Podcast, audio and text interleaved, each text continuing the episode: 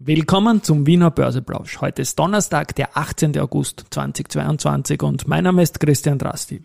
Ich bin aktuell in Thailand, in Thailand, auf irgendeinem Island in den Apple Charts gelandet. Im Wiener Börseplausch geht es natürlich wieder um Market hey, and Me. Here's Market and Me,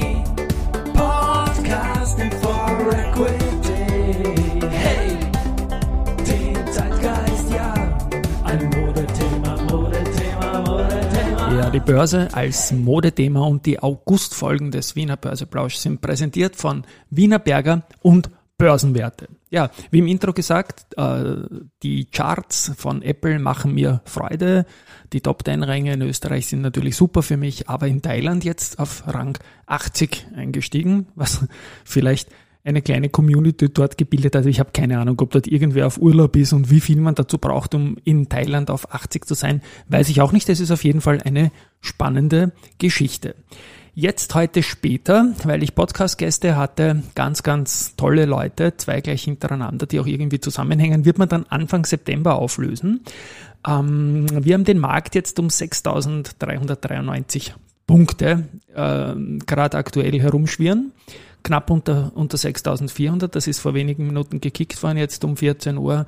Und ein Minus von 0,46 Prozent zu gestern, nachdem schon der gestrige Tag schwach war. Dazu darf man aber nicht vergessen, dass die vorigen Tage sehr, sehr, sehr stark waren und die, die Wiener Börse macht da momentan auch kein Solo, sondern reiht sich da im internationalen Umfeld ein. Auf der Gewinnerseite haben wir mit der SBO mit plus 8% und 8 ist so die Zahl bei der SBO heute, weil die haben das Ergebnis auch verachtfachen können ähm, einen Zahlenleger und das ist immer gut. Die FACC nach den gestrigen guten Zahlen noch mit einem Nachläufer plus 3,3 Prozent und die AT&S mit plus 3,1 Prozent. Also das sind die Gewinner. Auf der Verliererseite stark gewichtet im Index natürlich der Verbund mit minus 3,4 Prozent.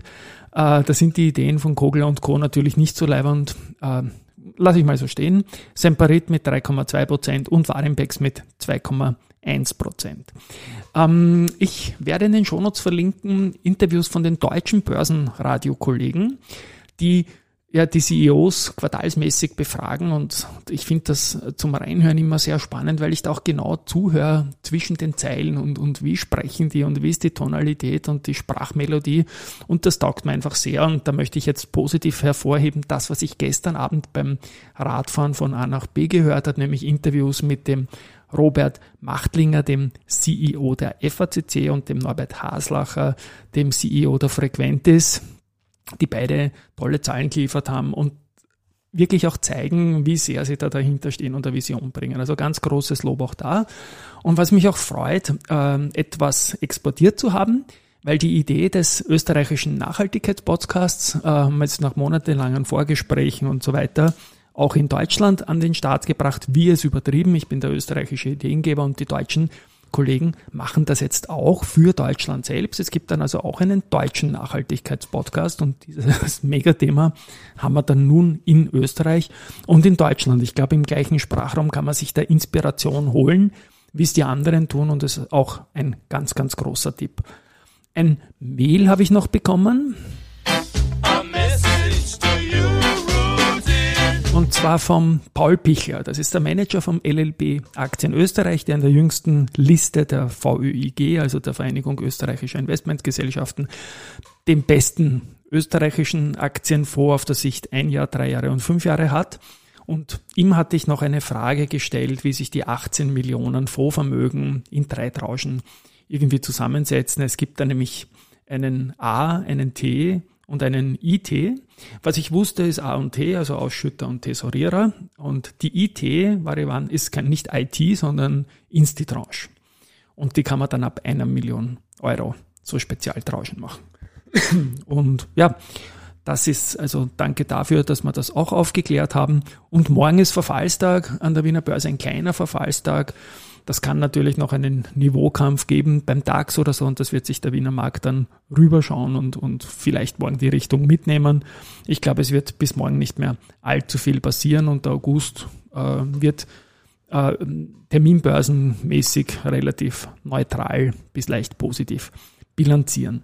Sehr positiv ist der äh, Zahlenleger Konvolut, das Zahlenleger Konvolut heute SBO habe ich erwähnt, also Die Dynamik auf den Energiemärkten ist riesig momentan. Der Auftragseingang konnte gegenüber dem ersten Halbjahr des Vorjahres auf 271 Millionen Euro verdoppelt werden. Und der Umsatz hat sich in den ersten sechs Monaten um zwei Drittel auf 222 Millionen Euro verdoppelt.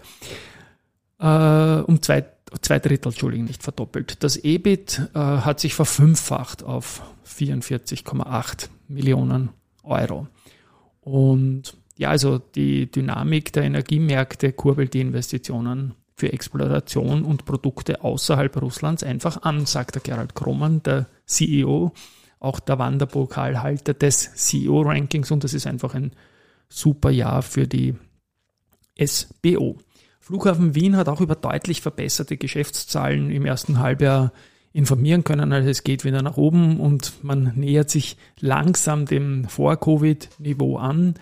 Äh, man erwartet jetzt auch für das Gesamtjahr äh, weitere Steigungen im zweiten Halbjahr, einen Umsatz von 670 Millionen Euro, wieder ein EBITDA von zumindest 290 Millionen Euro und ein Jahresergebnis von zumindest 100 Millionen Euro. Also es sind auch im Vergleich ganz, ganz tolle Zahlen.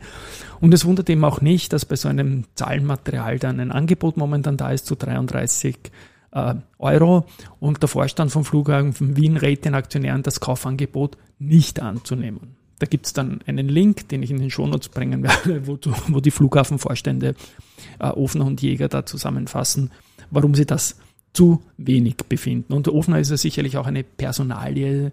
Er wird ja auch in der ÖBAG eine Gremienrolle übernehmen und letztendlich bin ich dafür auch, der, der Flughafen, der gehört einfach an die Wiener Börse und wir haben ja gestern auch äh, den Wolfgang Matejka, mit dem ich mich ja laufend austausche, zitiert. Und er hat gesagt, die Wiener Börse hat zum Ausverkauf gerufen, ohne es offensichtlich zu wissen. Hat natürlich den Flughafen gemeint, irgendwie die Immobilienaktien, die S-Immo, die Immofinanz.